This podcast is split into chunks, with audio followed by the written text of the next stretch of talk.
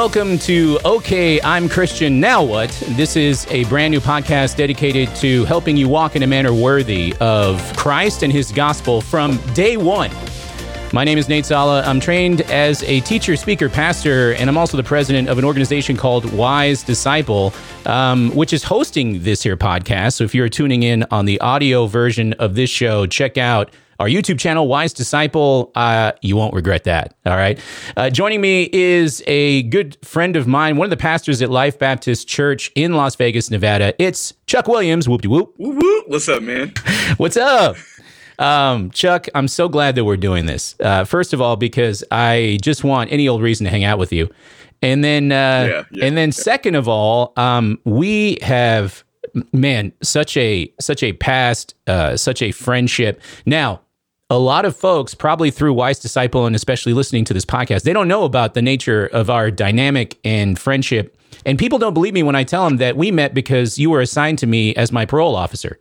So I don't. but how, how did we really meet, Chuck? Man, so um, I had just entered into seminary and I was taking an apologetics class. And um, at the time, a guy named John LaGrange was like, you taking apologetics? You need help with this. You need to talk to Nate Sala. I was like, who is Nate Sala? and he was like, oh man, he's he's an apologist here at our church. I was like, what? So uh, we set up a meeting, and I remember, man, in the in the prayer room, me and you met for the very first time, and it was just like love at first sight. it was definitely the beginning of a, a beautiful friendship, right? Um, For sure, man. Yeah. For sure. You know, uh, from the very first moment that we started hanging out, Chuck, we talked about our experience coming to Christ, and it wasn't ideal. right? It, it, it was no, not at all. No, it wasn't what the Bible or Jesus certainly intended. Um, I remember committing my life to Christ and acknowledging that you know, by uh, sort of raised my hand during an altar call one day back in 2009. And a church volunteer came over. He prayed with me. He was very gracious. All of that was great. But then he walked away after that with a kind of pat on the shoulder. And I was left to wonder, okay, now what? You know, but that was right. your experience too, right, Chuck? Absolutely, man. I, I, gave my life to Christ at a young age, and my pastor he he walked me through repentance and faith, and um, prayed with me, and then he said, after the prayer, you are saved, sealed, and sanctified until the day of redemption. And then I was like, all right, like, like now what? Okay, bye. right. like that's that's it. That's, that's that's all we do. Okay. Yeah. Yeah. Yeah. So that just led me to like just look at other people and like just try and do what they did. I like I had no idea what I was supposed to do. Right. Okay. I know I know I need to just keep going to church. I guess I guess that's just what I keep doing. Right. No, and and so that's why we. Uh, I mean, this podcast has been several years in the making um, because my experience and Chuck's experience is unfortunately a lot of Christians' experience after getting mm-hmm. saved.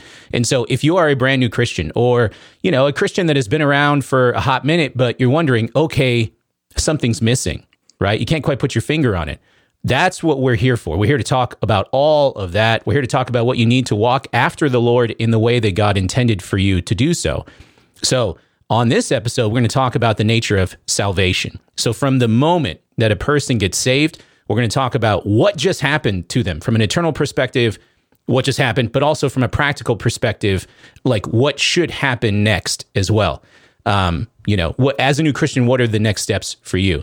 Now, in this series, Chuck, we're we're going to do a lot more. We're going to go into Bible translations. You know, which Bible translations you should read, how you should uh, study the Scripture, how you should not, right? What kind of church you should be looking for, what kind of preaching you should be looking for. Um, what else are we going to talk about? You think? man there there's so so much to cover in all of this but i would look at this as just like the starter pack.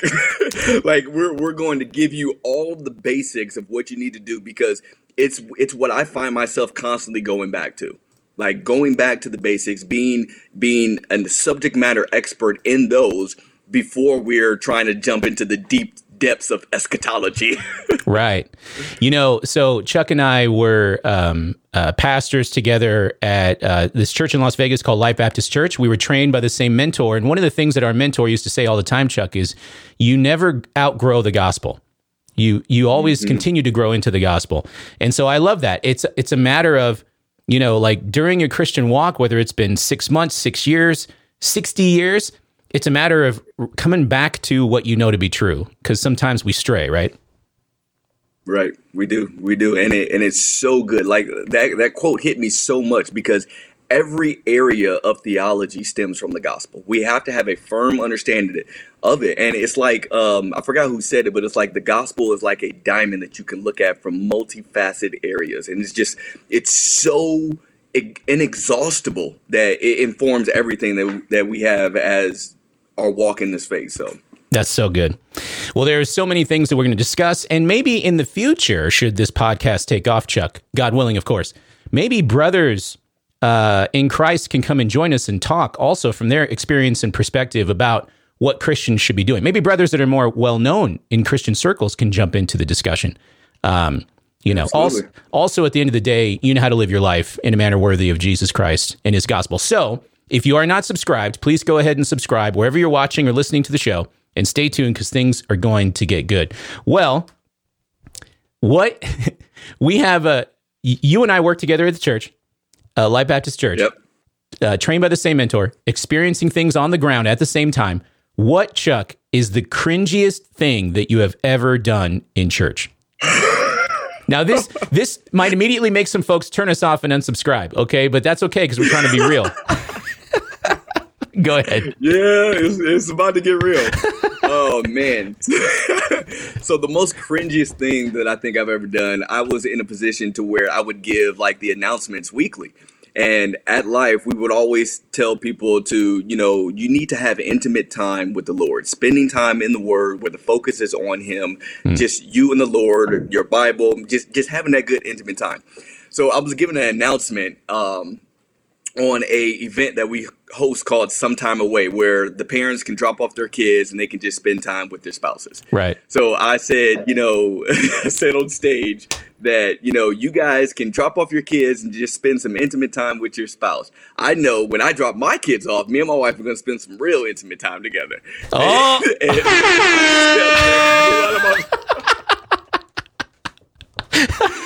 oh my goodness. There were so many people afterwards that came up to us. It was like, so I guess we know what you guys do with the kids. like my my wife was so embarrassed, so embarrassed. She was like, "You can't say that from the stage." and you, knowing you, you're probably thinking like, you know, we're gonna play chess, right. or we're gonna, you know, but right. really, that's good. Yep.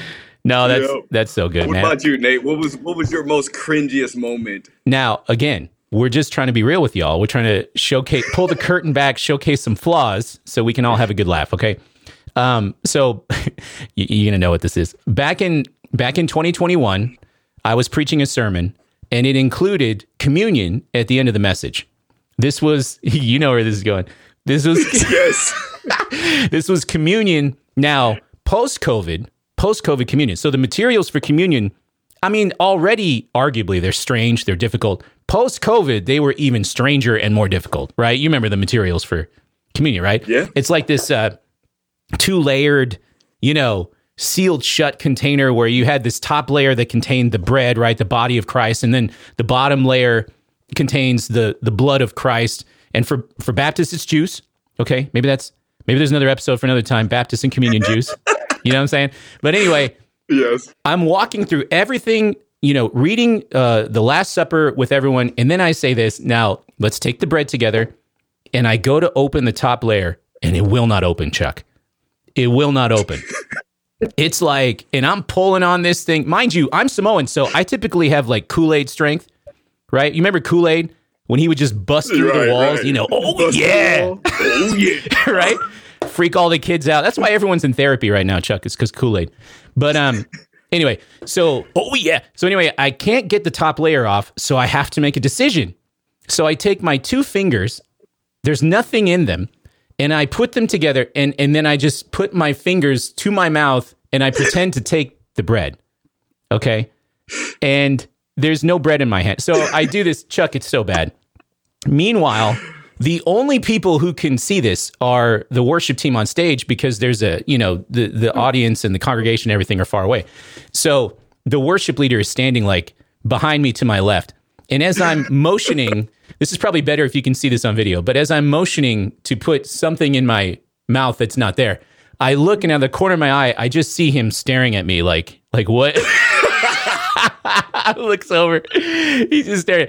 So anyway, Right. after the service, so I go on like this, right? Next service, everything's fine. I can open it up and I actually take communion, um, which is why I'm not going to hell. But anyway, I got it right the next time. So I'm driving home and I get a text message from the worship leader. And all he did was he he went to the live stream because this happened on the live stream. He sends me a screenshot. It's recorded. It's Yes. recorded. This is this is for real. he sends me a screenshot of my two fingers to my mouth with nothing in it, and he just he, he texts underneath, "I know what you did." Oh man. Oh my gosh. Yes, that's that's definitely cringe. That is definitely. I imagine that when we get to heaven, um, Jesus is going to say, "Hey Nate, um, come here." let, me, let me talk to you for a minute. Oh my goodness. Anyway, Oh man. if there's a principal office in heaven, I'm going to it. Um, well, anyway.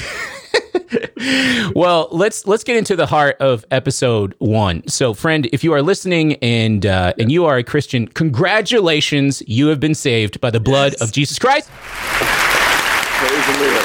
Amen.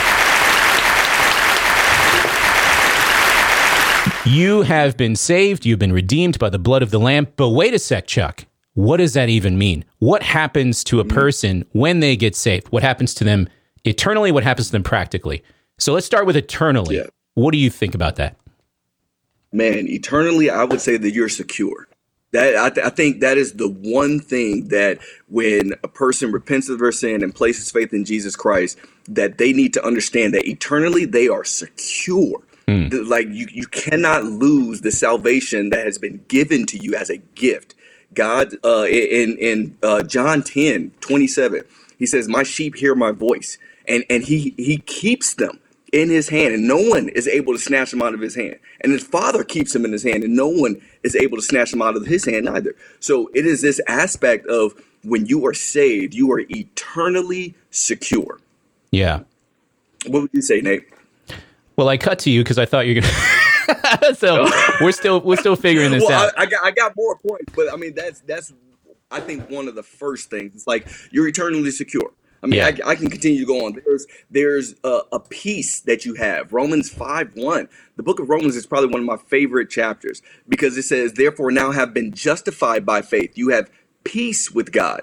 When we're saved, we need to understand that it's it's being saved from the wrath of God that will con- that will come upon those who are disobedient, who are rejecting Him, and who continue to live in this selfish, rebellious life. But when we are saved, we have given up our life. We have peace with Him. We're made new. We're seated with Him in the heavenly places. We're um, we're, we're just we're forgiven. We're redeemed from um, from our sin and from you know eternal damnation. So th- there's just so much. But I think being eternally secure is one of the first things that I needed to grasp when um, when I when I placed faith in Christ. Yeah, that's so good. That's so good because you were resurrected spiritually, right? You know, your your physical body was walking around this earth since birth. Uh, you lived your life, you made your decisions, but on the inside, you were dead. E- essentially, you were a spiritual zombie, and this went. This actually, you can track this from the garden. So, the moment at the very beginning, um, Adam and Eve were warned: if you eat of the fruit of the tree, you will surely die. And what that means is not, as we can understand this now looking backwards, they were not going to physically die because clearly they did eat of the fruit and they didn't physically die. The, their death was a spiritual death. And so, in that sense, once Adam, our great, great, great, great, great ancestor, died, then all of the people that were born after him also were born dead. And I'm trying to use a mm-hmm. word that the Bible uses, right? The dead on the inside, physical body walking around alive, but dead on the inside. And so Ephesians 2 is a great uh, passage to sort of unpack this. And I should have thought of this, but we should we should have put a graphic up here, but that's fine. Uh, we'll do that in edits. But you know, Ephesians 2, and you were dead in your trespasses and sins, in which you formerly walked mm-hmm. according to the course of this world, according to the ruler of the power of the air, the spirit that is now working in the sons of disobedience, among whom also uh, we all formerly conducted ourselves in the lusts of our flesh, doing the desires of the flesh and of the mind, and were by nature children of wrath, even as the rest. But God, being rich in mercy, because of his great love with which he loved us, even when we were dead, there it is, dead in our transgressions, mm-hmm. made us alive together with Christ. And so, you know, th- th- this is also commensurate with what Jesus told Nicodemus in John chapter 3. Right? Jesus Jesus said, "Truly, truly I say to you, unless you are born of water and the Spirit, you cannot enter the kingdom of God." Right? So, yeah. You, I mean, that's one of the the main reasons why we are called life. Um, here, here at Life Baptist Church, because of the simple fact um, the founding pastor Paul Goddard, uh, when he was praying about what to call this church, he was in Ezekiel, and where you know um, uh, Ezekiel's prophesying, the Lord is having Ezekiel prophesy over these bones. And Paul said, as he was sitting there, he was thinking, well, what does a dead man need more than anything? Life. And that's, right. that's what happens with us. We are dead in our transgressions and our sins and we need to be resurrected. We need new life. We need as the Bible says, to be a new creation, not this old thing that is dead and can't move and can't do anything in and of ourselves. We need a resurrected soul, a resurrected body. We we we need that, and that's what happens when we place faith in Christ. No, that's so good. That's so good. And this is the so what we're saying right now is the consistent teaching of the scripture, right? Jesus, when he said you must be born again, he's referring to Ezekiel 36, where God says that he's going to sprinkle clean water on his people um, so that he will make them clean, and then he's going to put his spirit within them so that they will obey his commandments. Um, and that that is what Jesus described as being born again. And you must be born again if you're gonna if you're gonna see the kingdom and if you're gonna enter into the kingdom. And so that's a that's a spiritual resurrection. And that's exactly what happened when you gave your life to Jesus Christ. So congratulations. Yeah. Yeah. Um, it, it's funny because you, you try to, so we're speaking in the abstract, right, Chuck? You know, right. How, like, so, and I know that people, a lot of people are thinking like, I know this stuff on paper, it sounds really great, but what does it really mean, right? Um, I think one of the, so now I want to shift to some of the practical uh, realities of, of being a Christian, you know? And that is that because the Bible says now you are alive. Now your spirit is alive, whereas once you were dead. Now the Holy Spirit is in you, right? To guide you, um, to intercede for you, to enable you to obey God's commandments. Now you have these new desires. Your your your your desires, your behaviors are changing. It's funny because I remember hating sushi as a kid. Do you like sushi, Chuck? Oh, I love it. Oh gosh. Why have we not? How many years have I known you? We've not eaten sushi together. right. That's amazing. Wow. Yeah, we need we need to put that on the list. Show's sushi over. Day coming soon. Show's over. It's done. we didn't eat sushi. Um, no, that's good. And I used to hate it as a kid. I remember, you know, now I have two boys who are super finicky about whatever they eat, and they got it from me. You know, because it's amazing. I, I when I was twelve, I only ate hot dogs, heart, heart, uh, hamburgers, and uh, chicken fingers, and um, it's amazing I didn't have a heart attack. But anyway, my parents would try to get me to eat You're sushi. Samoan, though. I'm Samoan, so it's all good. Our arteries work differently. No, they don't. Um, so, so my parents would push it and they'd say, "Hey, just try it. Just try it." We, and I'd be like, "No, that's disgusting." Meanwhile, I'd never eaten sushi, so what do I know, right? Mm. But then one day I was 22 and I tried it for the first time, and I actually enjoyed it. But the weird thing, Chuck, after eating it a couple of times, I started craving it. You know what I'm saying, Chuck? Mm. This is yeah. like what happens to your spirit. You never desired God. That's Romans 3. It makes that clear. And yet, when you got saved and committed your life to following Jesus, now you have these cravings, these new desires. Right. No, absolutely, man. This is why I love like one of my favorite passages of scripture is Galatians 2:20. It is no longer I who live, but Christ who lives in me. And the life that I now live in the flesh, I live by faith in the Son of God who loved me, who died for me. Like he is living his life in and through us. Therefore, I now have new desires. I have new wants. I have new things that I didn't experience and didn't do because of my old self. And it, it is uh, it's often um, said like this: If the greatest basketball player to ever live, I would say Michael Jordan. You can argue Hey-o. and debate all Michael Jordan. but if you had the spirit of Michael Jordan living inside of you, you would be able to do all of the great things. And we're talking about like championship Michael Jordan, not him now. Like he's he's gotten a little bit old, but oh. like the spirit of the spirit of Michael Jordan living inside of you, you'll be able to dunk, you'll be able to shoot, you'll be able to be the best who's ever played the game.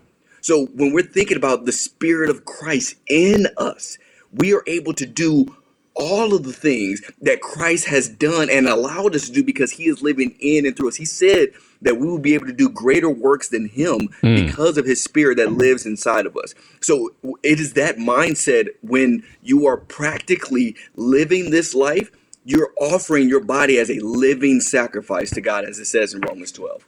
That's good. And that means that your life is going to change. If you if you are saved, congratulations um, the angels in heaven rejoice.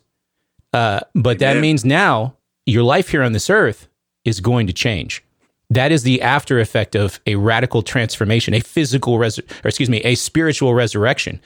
And so, how this plays out practically is your behavior changes over. And sometimes, so I've seen this, Chuck, and I'm wondering if you could speak to this. This happened to me too, by the way. And I would see this all the time with new believers. Some things change immediately. It's almost like a light switch goes off and then and then all of a sudden these immediate behavioral changes. And what i mean by immediate is or some of the things i'm talking about is like now all of a sudden there's there's desire to read the word. Now all of a sudden there's a desire to go to church and be among other brothers and sisters right? But and and, and now there's a desire to not do some of the sins that perhaps are more obvious um, that were in the person's life before they got saved right? And then there are these other categories of behavioral changes that slowly happen over time. Um, and and so that's that's typically how I see it go. I mean, w- what's your perspective on that? No, I, I would agree, man. There were some things that immediately I stopped. Like I had a foul mouth growing up, and immediately when when Christ changed me and He came into my life, I was just like, oh, this is this is foul. But this is because I've spent time reading in His Word, and in Ephesians four, where it says, "Let no unwholesome thing come out of your mouth." That convicted me, and instantly I was like, I can't let any unwholesome mm. thing come out of my mouth because of the simple fact of who dwells within me. But then there were other sins where it took a little while in my sanctification process for me to die to and for me to um, stop uh, uh, continuing in those sins because the conviction would come a little later, or I didn't have the understanding, or I, I just didn't know. Right. No, that's really great. Now let's get ourselves into trouble, Chuck. If um, somebody professes that they are a follower of Jesus Christ, so Tuesday night they got saved. This this is what they say, and uh, you see them Wednesday, and there is completely no difference whatsoever. Then you see them the following Wednesday, completely no difference. Then you see them the following Wednesday, completely no difference. Was there a real change in their spirit? So, it, I'm. I don't think I'm the one to say on that. Mm-hmm. I think it would be my job to go and disciple that person. Like, mm. hey, you know, you you professed and you said this. Let me walk alongside you and let me let me help you, like like Paul did to um, Peter. He opposed him to his face. He said, "Hey, you're you're not acting in accordance to how you how you're professing and how you said that your walk is." Mm. So I think that my job in seeing that and witnessing that, knowing that this person made a profession, I would go and take the intentionality of, of, of questioning them about it. Um, we were talking with our young adult ministry, and I asked them the question like, what should the first question that you ask someone who professes faith? If they come to you and say, you know what, I repented of my sin, I placed faith in Jesus Christ, Jesus saved me, my first question to them would be like, why? Why? Tell me why you made uh, uh, uh, this profession of faith, and then that will help me discern the inner workings of your heart on you know if this is a genuine profession if you're just saying this to appease me if there has been a real change because if there is a real change um, a pastor matt chandler says experiencing jesus and coming in contact with him is like being hit by an 18 wheeler truck and surviving. You're never the same. Right. That's right. You're never the same. So so there needs to be a change so if i don't see a change in a person that professes faith i'm going to inquire why yeah. And that's why next episode we'll have Tracy Morgan on the show to talk about being hit by an 18 wheeler truck. So just stay tuned for that. Um, no, that's really good. And, um, yeah, I'm gonna I'm gonna see if uh, over the course of this series, if uh, how much I can get you in trouble. So you, you handled that really well, Chuck. um, no, you you all make you make really great points. There should be a caution because I know that some people do this um, because people ruin everything. Um, where they sit here and judge a person's salvation, and uh, and nobody can really know the reality of a person's heart. On the other hand, um, there are ways to adjudicate this, and that is fruit. And so, yeah, the best approach if you see that um, somebody is not bearing fruit is simply to come alongside who professes faith in Christ is to simply come alongside them and, and see if you can help, you know? So that's really great. Um, but let me go back to what we're so practically speaking, behavioral changes should be going on in your life. Um, the, this happened to me too. And these changes should move you over time away from sin and towards holiness and godliness. In other words, being with God, living out of the overflow of your relationship with God. You're going to hear that phrase repeated over and over again in this podcast. Um, and mm-hmm. so maybe in your situation, you hung out with friends who like to go get drunk. You know, they go like to party, take illicit drugs, whatever. Maybe you, you hung out with some friends um, before you got saved. You just like to gossip, you like to mock people, make fun of people, you know? But again, you should either immediately or over time start to get what the Bible calls convicted by the Holy Spirit in continuing to act in such a way. You should feel that strongly deep down in your bones that this is wrong and that you should turn from it. And that's repentance, is turning away from your sin. And I went through this too. I mean, I, I so I used to love horror movies. I used to love to watch horror movies. And don't hear what I'm not saying. I'm not saying that the category of horror movies is off limits to the Christian. But what I am saying is movies that are communicating messages and themes that are antithetical to what the Bible says or what the Bible teaches, I think those things are off limits. Um, and so I used to watch horror movies, Chuck, that there, where there was a strong nihilistic undercurrent in them. You know, in in other words, the underlying message was that there is no rhyme or reason to what happens. There is no justice um, or injustice mm. in the universe of the films. There is only what people do to other people. And I think a, a perfect example of this is the so-called, um, I think they're called like the torture porn horror movies, like Saw, like Hostel. You know, they're good mm-hmm. examples of this. Um, and I would right. watch those movies purely for the gore, the blood, the sensationalism of the killings, to the point where I actually became uh, numb. My my heart, I became apathetic to the horrific, and I was unimpressed with the garish. You know, but then when God saved me, it's like I my my heart felt young again. It felt raw. I got I got sick mm-hmm. thinking about what these movies were communicating. Probably because now I was sensitive to the fact that human beings are made in God's image, and so I ended up throwing out a lot of the movies that I had about torture and voyeurism and sadomasochism. So so those are the kinds of things right. that we're talking about here. For sure, there needs to be something that is different from the old man and this new creation that you are. Right. If, if there's not, then you need to check your heart. You need to re-examine why you even profess faith in the first place. Like there, there, there has to be a change. There, there cannot be a person that professes faith but still lives in this old man that they once were. It, it, um, we we have this thing when we're um, doing baptism at life to where people write out their testimonies, and in their testimony, it is, "This is who I was. Christ changed me." and this is who I am now. So yeah. there has to be a difference. It, it, it, can't be this is who I was. Christ changed me, and I'm still who I was. That's right. It, it's that's not. It, it doesn't work like that. That's right. And the new desires that you should have should be again to spend time with the Lord, to read His Word, to worship, to be amongst other brothers and sisters in fellowship, to pray to the Lord. You know, those are the kinds of changes practically that we're talking about. Well, let's uh, let's in the in the spirit of those practical steps. What are a couple of things that a brand new Christian must do immediately, immediately, right out of the gate? What do you think, Chuck?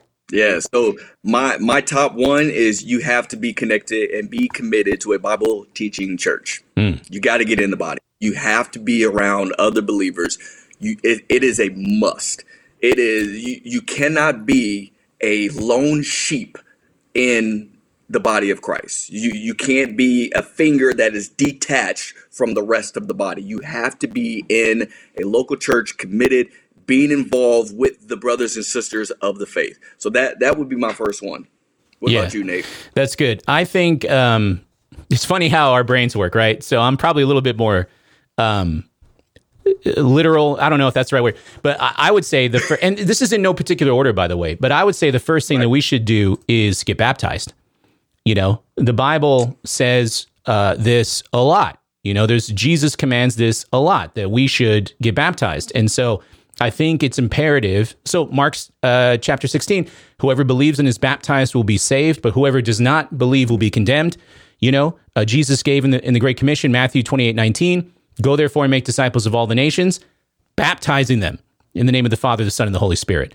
And I don't, Yeah. uh, Chuck, I don't believe that baptism is regenerative, right? Maybe Right. maybe we can have that conversation um, on another episode. But I do see that baptism is something that Christ said Christians should do. You and I have both said this, but it's it's an outward sign of an inward reality. Yes, absolutely. And, and, and I think that is the thing that just needs to be plain and clear for a brand new Christian. It is not what saves you, it is an outward sign, a public proclamation to what Christ has already done inside of you. Mm-hmm. And it's an act of obedience to the command because it is given as a command. Um, Yes. But Chuck, let me see if I can get you trouble here. Well, Chuck, it's done in love. What happens if someone is a little too nervous? You know, they maybe they profess faith in Christ, but they don't want to get baptized in front of other people. How would you handle that? What would you say? my my first question would be why because i would get them to understand that number one you're not the focus of baptism. This is what christ has done in you. And you are making a public proclamation of what he has done in you. So the, the focus is not on you for baptism. It- it's not.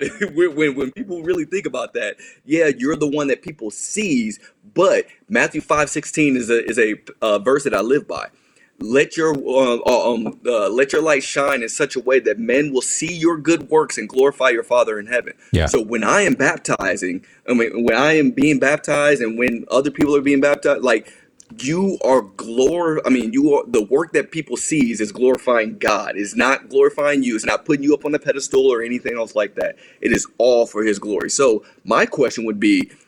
Are you thinking that the focus is going to be on you or is it going to be on Christ? Yeah, that's good. That's good.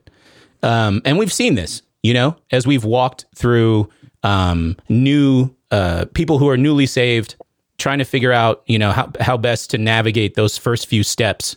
Um, and there have been some hangups. There has been some anxiety. My oldest son um, had a hangup about, you know, being in front of people and getting baptized and stuff. So, um, yeah, that's really a great answer. Um, so let's go to the next thing. Now, I wonder if ours is the same. So maybe we can say, maybe we can Well, say, you go first. maybe we can say it at the same time. Ready? One, two, three. Okay. Discipleship. Get a mentor. Yes. Ah! All right, that's good. That's good. Well, um, yes, absolutely. Well, so so you know, what does it mean to disciple someone, right? And I'll maybe I'll say a piece and then you jump in, right? Uh, You, you, you in order to answer that question, which was one of the f- foci, is that f- plural focus? It was one of the things that I was focused on um, at life. Is yeah, what does that mean? What does discipleship mean? And there's there's really no better way to answer that question without spending some time understanding the Jewishness of discipleship. And then by extension, I suppose the Jewishness of Jesus. You know, so what did Jesus do with his disciples? Why did he do it that way? And when you think about that, you can see this pattern of discipleship, you know, this kind of a four step approach that really, so there's a really great um, podcast out there called The Forgotten Jesus. And um, I think you and I are listening to it right now. It's really great. Um, and there's a, it's attached to a book also by the same name, The Forgotten Jesus. It's written by Robby Gallaty, who's a pastor in Tennessee. And um, he tracks these four steps that Jesus seemed to use with his disciples. And the first step was that Jesus uh, would minister and his disciples would watch. His disciples being understood that they are his students. They're learning from the great rabbi, the great teacher. And then the the the next step was that Jesus would perform and and teach, and the disciples would help. They would assist him in ministry. And so that's step two. And then step three is flipped. Now the disciples would do ministry and Jesus would help.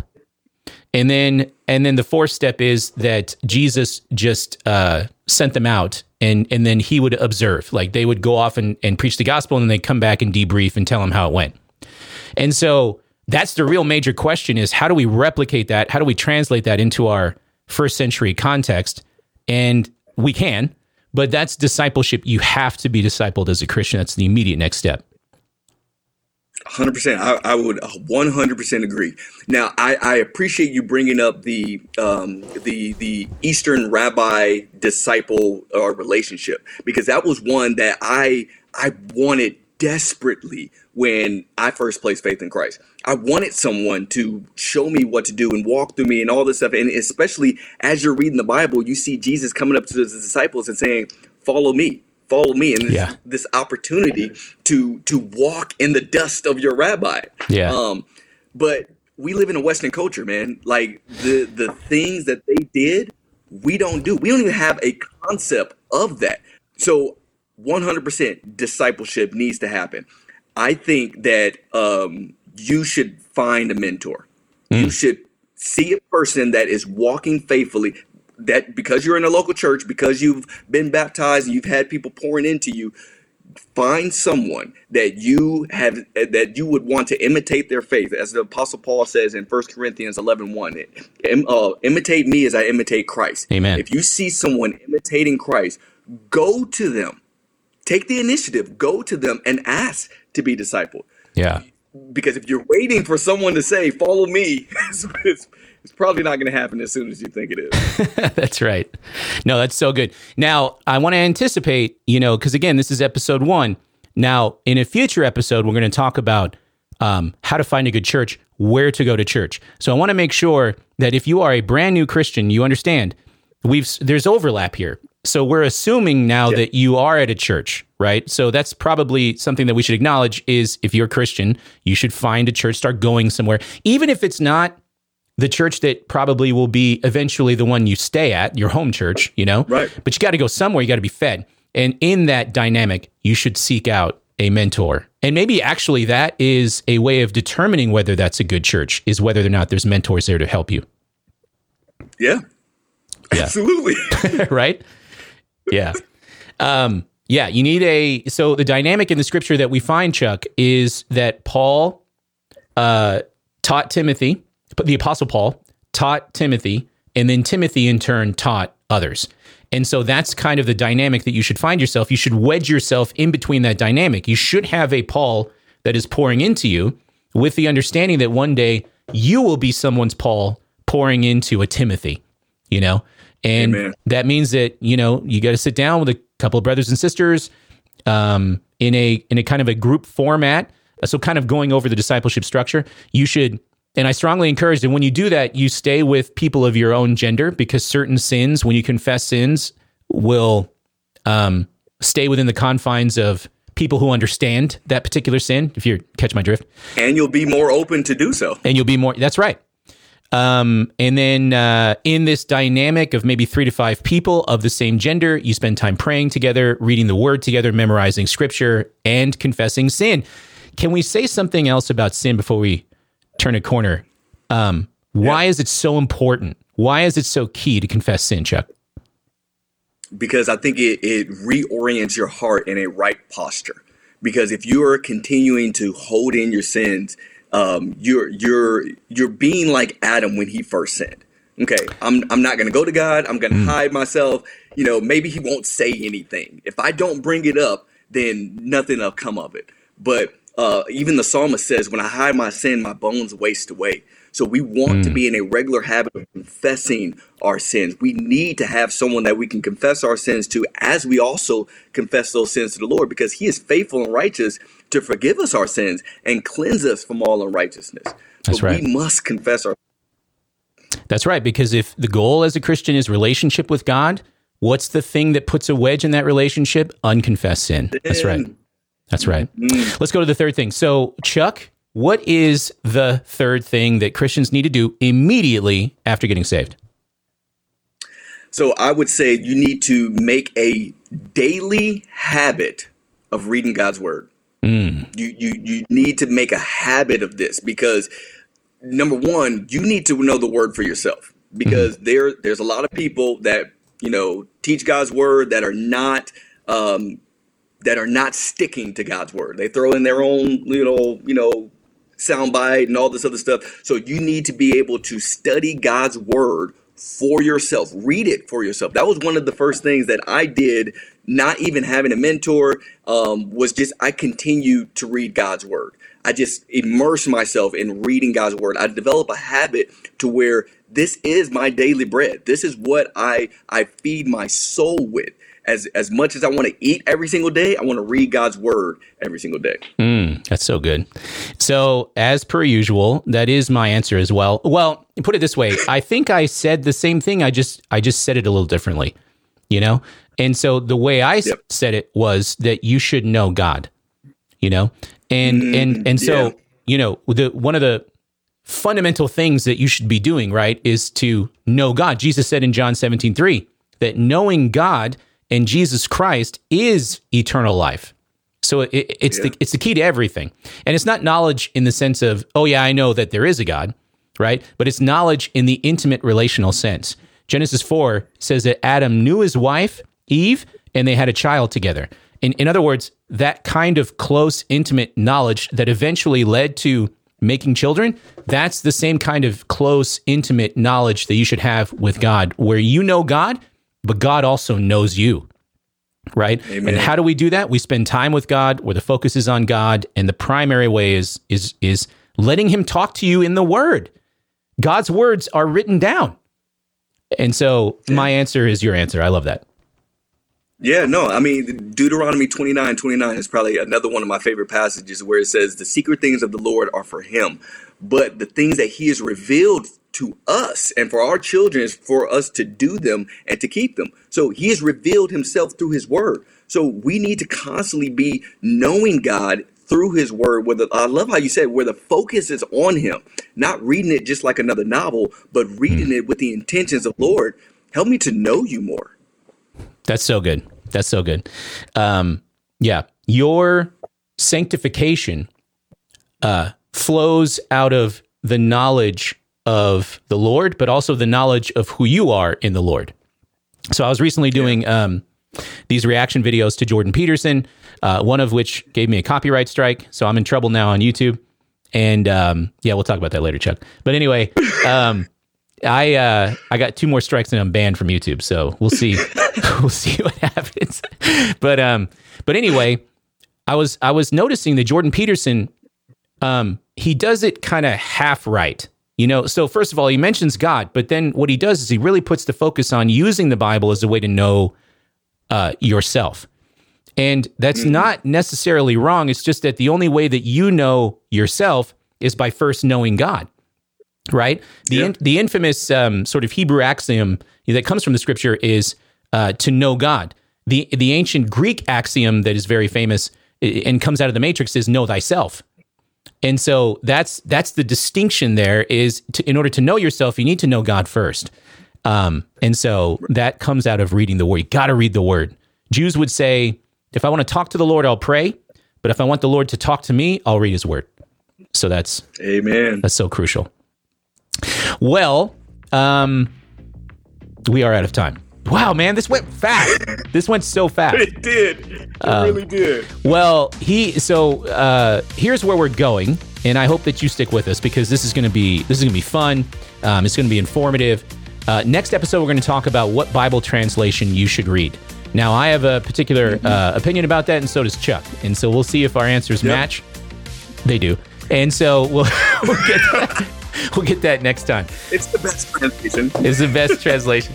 Um, so we'll talk about those things. We're going to talk about a lot. Look, at the end of the day, my desire and Chuck's desire is to see you thrive and grow as a Christian. Particularly if you're a brand new Christian, the ultimate thing that you need is to grow up in Christ. That's why we're here. That's what the podcast is about. If you have any comments or questions about what we just discussed, let us know by either commenting below if you're watching on YouTube or emailing us at hello at wisedisciple.org. And myself or Chuck, I just voluntold him, will answer your emails. Um, Chuck, any final parting words before we close? Listen, we are rejoicing with you. You have have made the best decision that can impact you now and for eternity. This is listen, I'm married and I have kids. Two of the greatest things that happened in my life, but nothing compares to being a follower of Christ. So praise God. Welcome to the family. Yeah, Welcome home. Amen. Uh, more episodes are coming, so stay tuned. But in the meantime, Chuck and I will say bye for now. Bye bye.